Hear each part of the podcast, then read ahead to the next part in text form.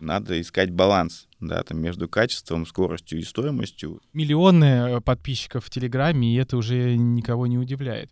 Много стартапов, собственно, лояльные к нам.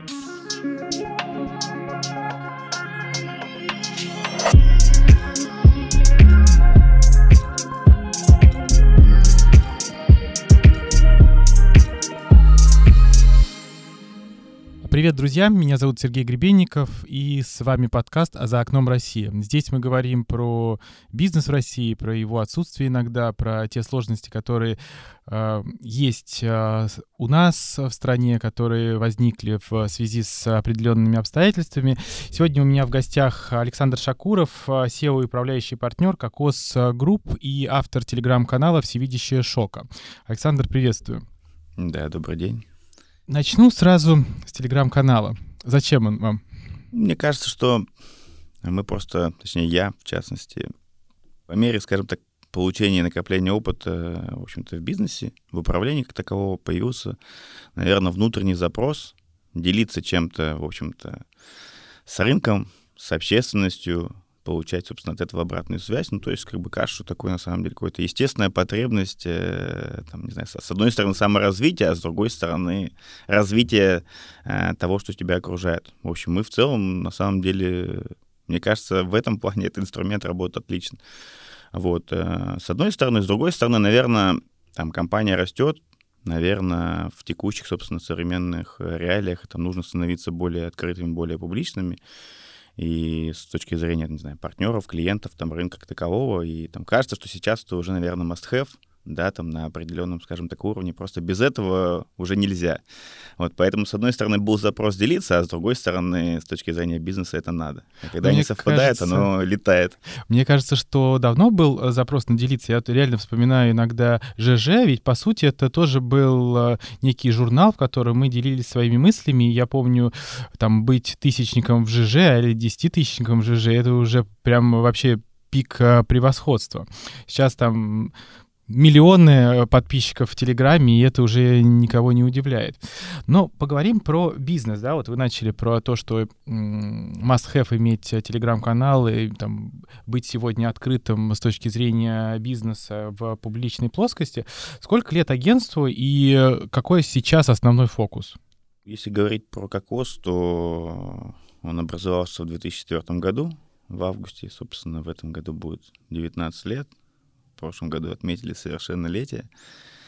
Э, с точки зрения фокуса, ну, у нас на самом деле последние вообще все годы основной фокус — это диверсификация, как бы это сейчас э, звучит уже немножко с иным, скажем так, подтекстом, но мы, в принципе, наверное, с 2014 года э, очень много усилий тратим на то, чтобы, собственно, растить внутри бизнеса кокоса разные ноги в разных направлениях. Собственно, там с такими клиентами, не знаю, с финансами, с якомом, э, там, с недвижимостью, там, э, с мебелью. Ну, то есть, как бы, по сути, делаем продукты, наверное, такие специализированные в разных секторах, чтобы углубляться в них более глубоко, чтобы с клиентами работать, э, там, ну, наверное, лучше и эффективнее, по крайней мере, как нам это так кажется.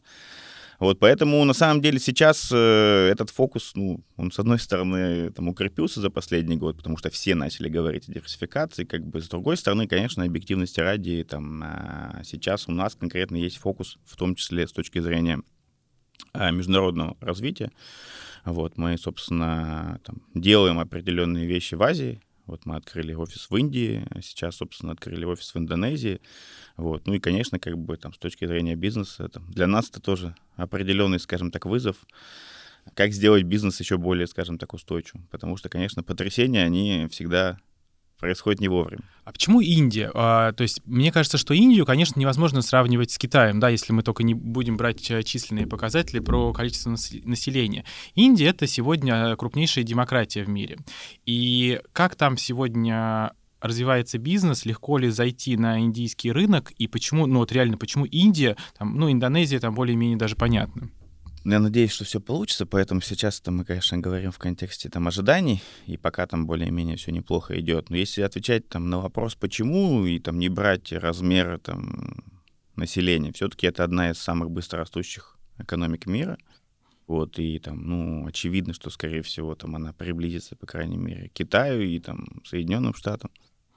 А, и это, в общем, фактор немаловажный. Во-вторых, а, с точки зрения лояльности, наверное, к русским, что сегодня, в общем-то, актуально, они, они в этом плане хороши, они нормально, в общем, относятся, общаются, с удовольствием работают. Плюс, так или иначе, все-таки это англоязычный рынок. А, понятно, что у них есть особенности, но бизнесовый язык английский, и, естественно, это облегчает определенным образом вход с точки зрения, собственно, общения, найма персонала, людей там и так далее. А, плюс все-таки, на самом деле, наверное, они похожи на нас с точки зрения менталитета, да, там все-таки восточная, с одной стороны, страна, да, хотя там понятно, что внешние особенности разные, но реально они похожи, собственно, там они ценят технологии, да, там они ценят на самом деле какой-то инженерный потенциал и так далее. Ну и плюс, в общем-то, очень много инвестиций идет в эту экономику. Последние все годы там очень сильно развивается там e-com, ритейл, все, что с этим связано. То есть там стартапы э, получили там ну, миллиарды долларов, собственно, инвестиций внутрь бизнеса. Естественно, как бы они тратят это на маркетинг и так далее. Ну, плюс все-таки как бы там, скажем так, э, доступен для нас э, еще старый, наверное, микс инструментов с точки зрения там покупки трафика и так далее. Ну и как бы э, и, в общем, в Индии он работает хорошо, и там, мы его делать умеем, и поэтому, собственно, там, ну, опять же, эта экспертиза цена, э, они ее ценят, в общем-то, и ну, поэтому в итоге Индия. Ну, то есть, как бы мы, по сути, большой рынок, много клиентов, много стартапов, собственно, лояльные к нам, и наша экспертиза, собственно, там показала свою ценность. Ну, а вашей стратегии в Kokoc Group а, Индия — это как локальный рынок или, условно, Индия — это как а, место, откуда вы работаете с международными игроками? И я имею в виду сама реклама, она идет вовнутрь Индии, да, либо это все-таки вовне, или, и, например, на, на российские бренды в, в том числе? Ну, я прям про, сейчас про стратегию как таковую не говорил, потому что все-таки у нас, э, там, ну, можно сказать, что там первые такие именно существенные шаги, при всем при этом, что мы, в общем, всегда старались работать с клиентами там по всему миру, если они так хотят, и там на этом э, прям акцент не делаю. А, но если говорить вот в моменте, то, по сути, что Индия, что Индонезия, что там, возможно, еще там какие-то страны появятся в Азии или там в Латинской Америке, да, это локальные рынки, собственно, по сути, это такие офисы, наверное, продаж и обслуживания клиентов, на местах, да, то есть в тех странах, в которых, собственно, эти офисы открываются. И в идеале мы планируем, собственно, что мы сможем оказывать эти услуги э, с точки зрения там производства самого а, отсюда. Ну, то есть как бы текущими командами, текущим, скажем так, производством, специалистами и так далее. А что э, сегодня является основным инструментом у агентства. Ну, то есть и вот этот фокус, да, вот мы с него начали, но на самом деле так к нему и не приблизились. То есть Kokoc Group — это сегодня что-то. В широком понятии, да, это там агентский бизнес, но зачем приходят клиенты в Kokoc Group? Зачем? Ну, правда, в широком понятии э, агентский бизнес, э, в общем-то, клиент, ну, как бы, я бы сказал, наверное, с этого начну. Наша все-таки идеология всегда была и есть. Это давать э, любым клиентам, большим, маленьким и средним, те решения, собственно, там, которые они нужны. И, условно говоря, одни хотят решить какую-то локальную задачу, я не знаю, там, вывести сайт на первые там, места в поисковых системах, или там привлечь там определенное количество заказов, или там лидов, если это финансовая там, или какая-то иная организация, не знаю, там увеличить а, там LTV существующих клиентов, да, там и так далее. А, каким-то клиентам а, нужно решить задачи под ключ, собственно, по сути, там, не знаю, построить бизнес в интернете с нуля, либо там развить существующий бизнес с точки зрения там его продаж э, и сети. Поэтому, ну, как бы с разными задачами приходят, но в целом, в конечном итоге они приходят с задачами помочь им развить бизнес, собственно, в интернете. Ну, на самом деле, последние все годы тренд говорит о том, что, в общем-то, связь э, офлайна и онлайна, она, в общем-то, уже там максимальна, и, по сути, там, привлечение аудитории, клиентов там на свои сайты, приложения или там не знаю, страницы в социальных сетях или сейчас уже маркетплейсы, как бы они в том числе влияют как бы на офлайн продажи на там трафик, не знаю, там в розничных сетях, либо еще где-то в офисах и так далее и тому подобное. Ну, вот очень интересно, я вспоминаю, например, я вас заметил, мне кажется, в Digital Октябре вы делали там конференцию, посвященную SEO-оптимизации. Была такая. Не исключено, да. И помнится, ну, раньше, если вот, ну, мне там 10 лет назад э, задали вопрос, а куда пойти мне, чтобы оптимизировать с точки зрения SEO мой сайт? Я бы сказал, ну, Вашманов и партнеры. Сейчас, если зададут мне такой вопрос, я скажу в кокос. А правильно ли я отвечу? То есть, если за SEO-оптимизацией нужно идти в кокос? Да, это одна из, в общем, наших по-прежнему ключевых важных компетенций. Так или иначе, поисковые системы по-прежнему являются, в общем-то, очень важным источником трафика, поэтому и мы это делать умеем. А что сегодня из инструментов для эффективного ведения бизнеса реально осталось? Потому что, ну, там ушли социальные сети определенные, да, ну, они правда давали очень хороший трафик. Там они сейчас вроде функционируют, но все равно туда там нельзя размещать рекламу, туда нельзя вкачивать деньги, и, соответственно, мы потеряли большое количество аудитории. Что сегодня является таким ключевым инструментом для работы с аудиторией? Ну, тут, наверное, таких три ответа на этот вопрос. Э, если как бы спойлер, то по факту полноценной замены э, этим инструментом, собственно, не нашлось. И, наверное, сейчас в общем, с одной стороны, там ключевая боль рынка и клиентов как такового, что не хватает на самом деле инструментов, откуда там, в должном объеме, в котором они там привыкли, многие получают, собственно, продажи с этой точки зрения. С другой стороны, если говорить, например, про контекстную рекламу, то Яндекс э, Директ, в общем-то, неплохо вполне себе выполнил функцию, скажем так, импортозамещения. Да, и же вырос? А, ну, безусловно, ценник вырос, это аукционная модель, в общем-то, как и везде, поэтому, ну, все равно, так или иначе, по крайней мере, в Яндекс э, смог, наверное, съесть, но по моим ощущениям, ну, пусть 70%, ну, там, две трети или около того, там, э, скажем так, объема, который был в Гугле. А вот если говорить как раз про соцсети, да, там и остальные источники, то там ситуация сильно сильно хуже, и поэтому, наверное, сейчас как бы ключевой вопрос, э, ну, то есть если не брать Яндекс, очевидно, что ключевой инструмент, в общем-то, на рынке с точки зрения объема это контекстная реклама в Яндексе. Если брать остальные инструменты, то это как бы вопрос, который перед рынком стоит и который надо решить. И, в общем, есть много разных там движений в этом направлении.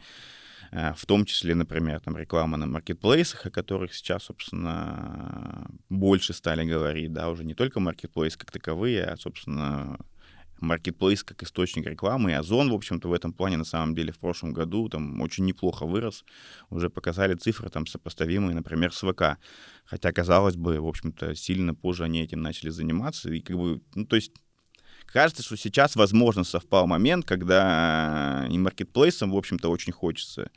И запрос на рынке, в общем-то, на эту историю там сильно больше, чем раньше, потому что многие, на самом деле, клиенты, особенно если ритейл брать, а, на маркетплейс, особенно крупные, а, там, ну, наверное, до этого года смотрели скептично, потому что они их опасались в силу того, что это потенциально их там конкуренты, что они могут потерять свой бизнес, зависимость, все в таком духе. Но вот как бы а сейчас совпала так ситуация, что и маркетплейсы стали сильно более, наверное, партнеры ориентированные.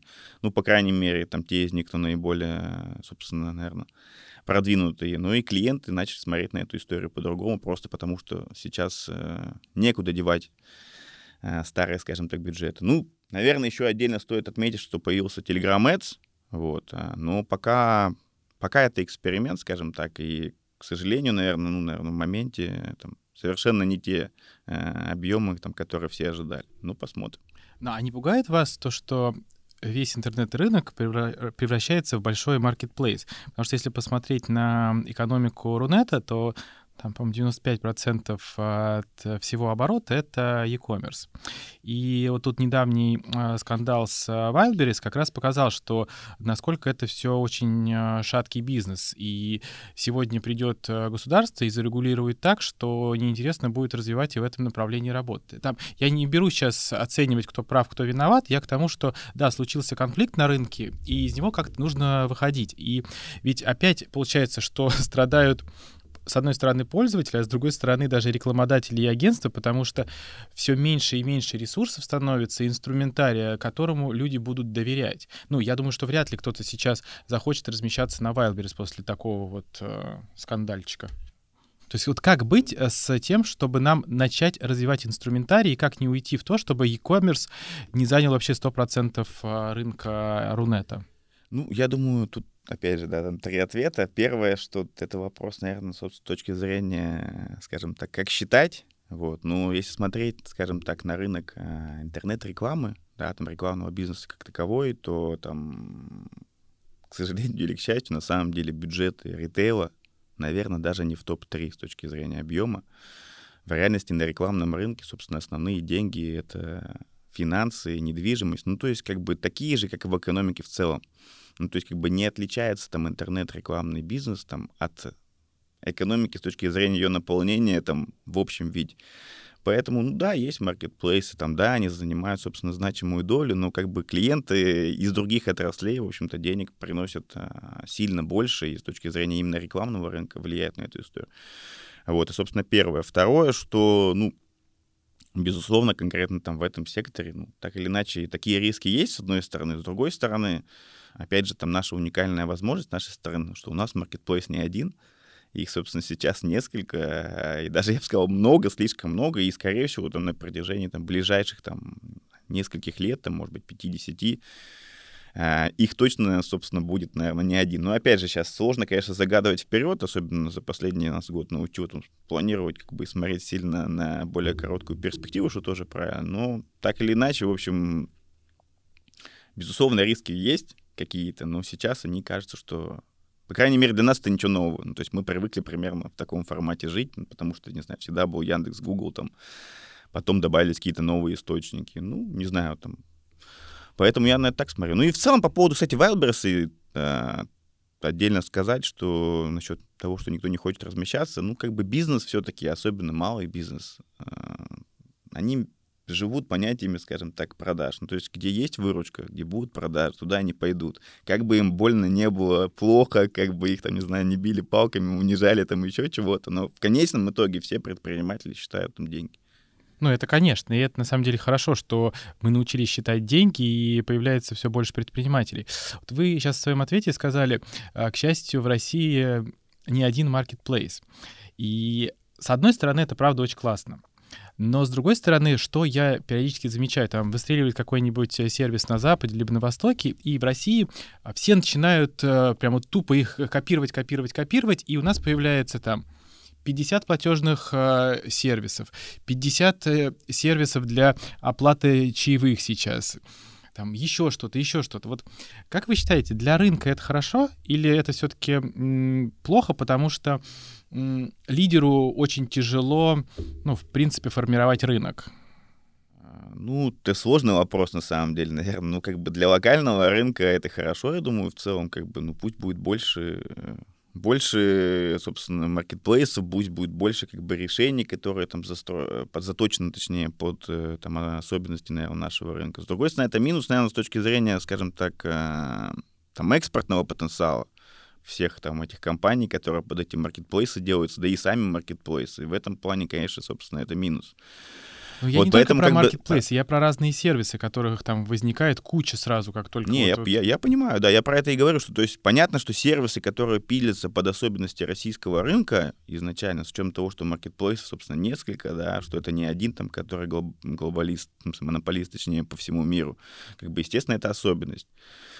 Ну, с другой стороны, ну, как бы, другой стороны, это и плюс, да, отчасти, как бы, это там, наверное, на старте какая-то определенная, собственно, там, защита там этих компаний, да, от какой-то, собственно, глобальной конкуренции, там, которая так или иначе есть, вот. Ну, поэтому, как бы, не знаю, как бы плюс это или минус, конечно, в итоге сложно ответить однозначно. Я думаю, что зависит, в общем, от стратегии. Мне кажется, что скорее, скорее, как бы это плюс, а не минус.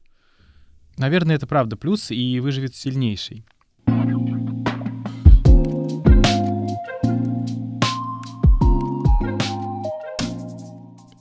Такой вопрос. Агентский бизнес — тяжелый бизнес? Я думаю, каждому, наверное, свое. Вот, в целом бизнес там непростой, в общем-то. Я думаю, что простых бизнесов не бывает. В общем, и чем больше, тем легче не становится. Там, более того, если смотреть там, на интернет-рекламу там, как таковую и бизнес, то вообще в целом, опять же, и последние там годы только усугубляя ситуацию, легче не становится. Потому что, с одной стороны, э, там, постепенно там сокращается маржинальность в силу действий э, там, наших партнеров. Да. С другой стороны, на этот рынок все активнее, и особенно за последний год этот тренд сильно усилился, пытаются залезть уже бывшие сетевые, бывшие сетевые, в смысле, но все еще рекламные крупные группы, э, которые остались на рынке, пытаются, в общем, найти какой-то новый бизнес, потому что у них там ушли, скажем так, западные рекламодатели в очень большом объеме и э, очень большую часть, собственно, выручки не потеряли. А с третьей, в общем-то, на этот бизнес все активнее смотрят, э, скажем так, э, другие стратегии, там, не знаю, телеком-операторы те же, да, которые делают сделки, там, ну и другие, на самом деле, ребята самые разные, там, не знаю, там, Киви те же самые, которые пришли вот в прошлом, точнее, они пришли раньше, но в прошлом году, наверное, подтвердили намерение на этом рынке работать. Поэтому, как бы, ну, сложно заниматься э, этим бизнесом. Ну, ну, наверное, сложно. С другой стороны, интересно, как бы, и дальше становится только интереснее. А есть а, на рынке сегодня место для новых агентств? Я уверен, что есть, и, наверное, в этом плане этим рынок хорош. В том плане, что, с одной стороны, как я уже говорил там ранее, запрос очень большой на новый инструментарий, и поэтому, как бы, ну, то есть сейчас рынку нужны такие, наверное, еще больше, чем раньше, если всегда было актуально, скажем так, узкоспециализированные зубные там щетки. Ну, то есть, как бы там агентства, которые, не знаю, умеют что-то делать там хорошо одно, или там что-то делать, может быть, не одно, но для определенной там категории клиентов, я не знаю, там, начиная, пусть там стоматологии там или еще чего-то. Ну, то есть, как бы специализирующийся, скажем так, на определенных нишах. И мне кажется, в целом это всегда будет, э, потому что, в общем-то, потому что, наверное, каждый клиент э, хочет, в общем-то, быть э, у агентства с точки зрения, не знаю, приоритета, фокуса внимания и так далее на первом месте. А это невозможно физически. Ну, то есть, как бы, не будет столько, как бы, агентств, сколько клиентов. То есть, если у каждого клиента будет свое агентство, да, это возможно. Поэтому, как бы, ну, в целом место есть. С другой стороны, конечно, становится сложнее. Люди там дороже, сложнее их нанимать, конкуренция растет и так далее. Но в целом я считаю, что есть места. А вот про людей. А, у вас сейчас в Kokoc Group, а, все в офисе работают, либо удаленка разрешена? Собственно, с 2020 года я думаю, что все работают в офисе, по крайней мере, в диджитал-сфере. Это там перестало быть актуальным. Мы вообще отказывались, на самом деле, на год от офиса в целом. То есть его не было физически, было не, практически невозможно никуда прийти. Ну, правда, надо заметить, что часть этого года, в принципе, никто никуда не ходил. Но тем не менее. Поэтому в офис ходит, ну, 10%, наверное, человек. Э, там более-менее постоянно. И на самом деле за последний, опять же, там год этот тренд только усилился, потому что если раньше еще были региональные офисы, там, например, в 2020-2021 году, в которые, собственно, люди ходили постоянно, ну, то есть, как бы, не знаю, по привычке или там могли так работать, хотели, в том числе руководители на местах хотели, то вот за последний год, собственно, наоборот, как раз-таки, в том числе все региональные офисы, мы вообще, по-моему, от всех практически отказались, там, ну, остались какие-то минимальные, скажем так, площади. Вот поэтому в основном это такой, скажем так, ну, гибридный, наверное, формат. Прям реальная эффективность не упала? А, да Хороший вопрос, а, потому что это, это, это, что называется, как мерить. Но в целом я думаю, что не упало. А, может быть, даже выросла. А с другой стороны, то есть мы просто стали тратить, наверное, эти ресурсы, там, какие-то затраты в других местах. Ну, то есть там сильно больше начали работать с точки зрения там информирования их людей, их вовлечения, не знаю, там, мероприятий каких-то там и так далее и тому подобное. Ну, то есть просто перестроилась, наверное, скажем так, определенная среда коммуникации. Но при всем при этом, ну, как бы, я думаю, что там баланс, вот этот вечный поиск, Поэтому, то есть, наши руководители пытаются находить какой-то баланс, не знаю, там, собирать там команду, не знаю, там, раз в неделю в офисе там и так далее. Ну, то есть, как бы, кажется, что это такой постоянный, короче, поиск. Ну, у вас наверное. офис, по-моему, очень классный, если я не ошибаюсь, на Цветном бульваре, да?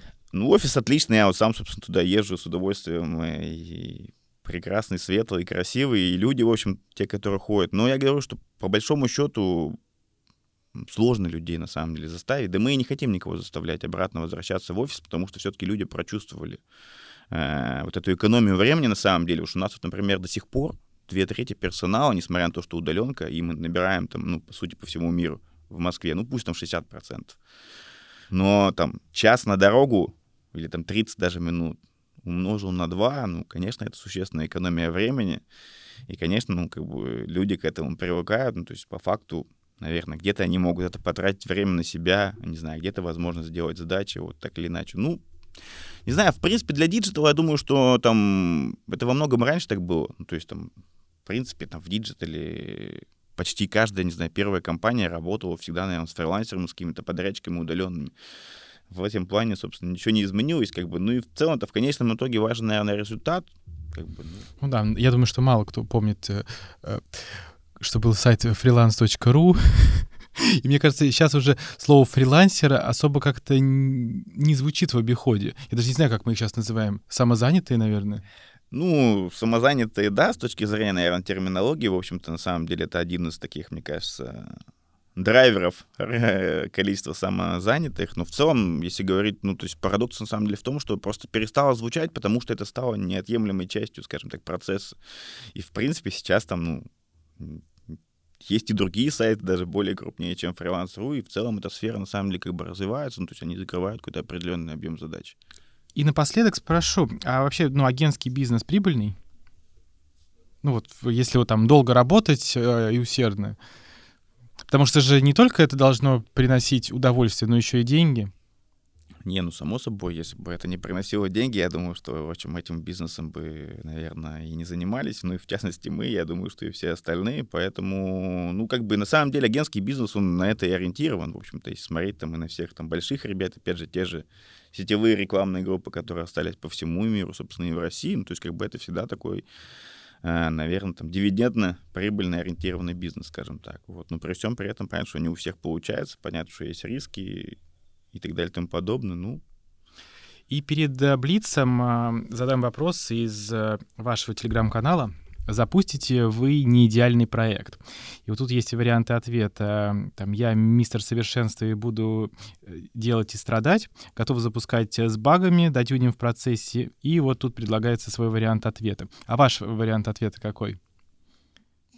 Как обычно, да, там истина где-то посередине, которая не существует. Ну, то есть, как бы, я на самом деле ответил в своем канале про то, что я, наверное, буду мучиться, а, вот, ну, наверное, с другой стороны, это не совсем так, ну, то есть, как бы, надо искать баланс, да, там, между качеством, скоростью и стоимостью, совсем, совсем, наверное, как бы, своего решения лично я бы не выпускал, вот, но при всем при этом, как бы, важно, в общем, эту отсечку делать, и вот, общем, про это пост и был, на самом деле, порефлексировать, потому что очень очень, короче, сложно из этого перфекционизма выйти. Ну, то есть, типа, хочется сделать лучше, ты сделал, а потом такой, ну, можно же еще лучше? Ну, в принципе, можно. И вот это как бы такой цикличный процесс, его надо когда-то останавливать. Здесь соглашусь, потому что я начинал там свою карьеру очень давно э, и был там э, пиарщиком. Я помню, мы один проект запускали э, два года. И вот мы его тюнили, тюнили, тюнили. И к моменту, когда а он очень был похож на Много.ру. Может быть, кто-то помнит э, такую программу лояльности. И у нас примерно такая же история была, только круче, интереснее. Ну, там, понятное дело, что у нас, естественно, лучше было. Но пока мы это тюнили и запускали, появился проект Много.ру, и просто вот он просто убил нас. Э, там, мы не запустились, потому что мы тюнили, тюнили, тюнили и поняли, что мы стали неактуальны для рынка. Вот, и, кстати, вот интересно, э, как ответили люди. 90% э, в телеграм-канале э, выбрали ответ «готов запускаться с багами, да, тюним в процессе». Главное, чтобы это процесс продолжался и было что тюнить, да? Не, ну, во-первых, да, во-вторых, ну, как бы все-таки люди же склонны в том числе выдавать желаемое за действительно, да, там, то есть там все-таки была такая коннотация определенная. Хотя у меня не было месседжа, что это плохо, но, тем не менее, как бы под призмой оно все-таки иначе воспринимается, но это за этим на самом деле интересно наблюдать. Что люди на одни и те же вопросы на самом деле отвечают по-разному в зависимости от того, как ты их задаешь. Конечно. Окей, спасибо за рассказ про агентский бизнес, про кокос, про то, куда нам двигаться. И закончим мы небольшим блицем. Это про личное, короткий вопрос, короткий ответ.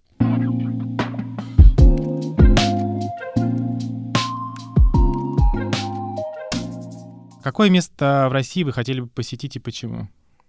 Байкал.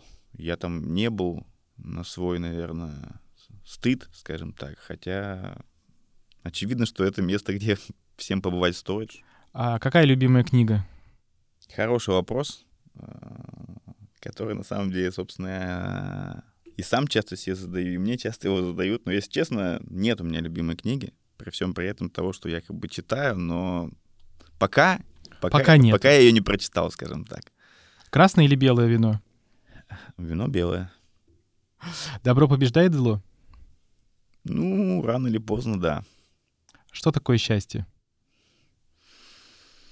Счастье — это твое внутреннее состояние, ощущение. Отлично. Александр, спасибо большое. Мы уже 30 минут прошли вообще незаметно. С нами сегодня был Александр Шакуров, CEO и управляющий партнер Kokoc э, Group и автор прекрасного телеграм-канала «Всевидящее шока». Александр, спасибо. Спасибо.